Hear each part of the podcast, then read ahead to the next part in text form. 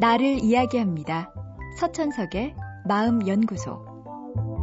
영화에 나오는 형사들은 날카로운 눈으로 용의자가 거짓을 말하는지 진실을 말하는지 금방 알아봅니다. 그리고 동료에게 말하죠. 눈빛이 흔들리는 걸 발견했어.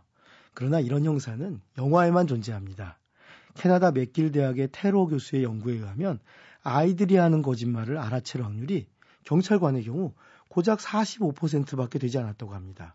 일반인의 평균이 50%인데 그보다 낮은 거죠.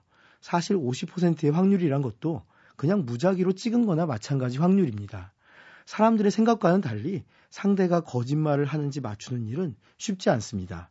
포츠머스대의 엘더트 브리치 교수는 거짓말에 관한 150개 연구를 종합해서 분석했는데 그 결과 거짓말 탐지와 특별한 연관이 있는 언어적, 비언어적, 심리적 신호라는 건 존재하지 않는다고 보고했습니다. 사람들은 거짓을 말할 때 시선을 피한다거나 얼굴이 붉어지는 등의 변화가 온다고 흔히 생각합니다. 그런데 시선을 피하는 건 대개 수치심을 느낄 때 나타나는 현상이고 얼굴이 붉어지는 건 긴장이나 혼란스러운 감정과 관련이 있습니다. 둘 다 거짓말과의 연관성은 높지 않습니다.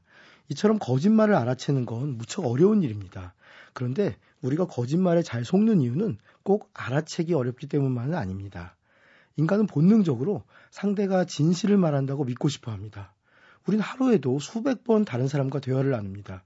그런데 매번 이야기할 때마다 혹시 이게 거짓일지 모른다고 의심을 한다면 우리의 일상은 의심과 확인 과정으로 가득 찰 겁니다. 그건 너무나 큰 에너지 낭비입니다. 따라서 우리는 일단 다른 사람이 말을 하면 사실일 거라고 믿습니다. 이걸 진실 편향이라고 합니다.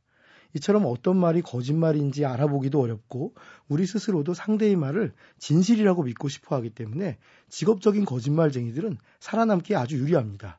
따라서 일상의 가벼운 일은 대충 넘어가더라도 중요한 결정을 앞두고 있다면 신중하게 확인을 해보는 편이 좋습니다. 확인의 가장 좋은 방법은 무엇보다 상대의 과거 행적에 대한 조사입니다.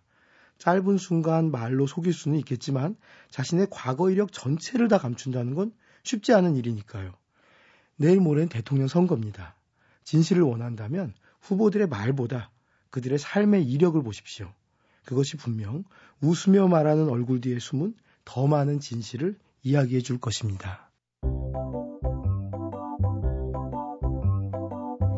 서천석의 마음연구소. 지금까지 정신건강의학과 전문의 서천석이었습니다.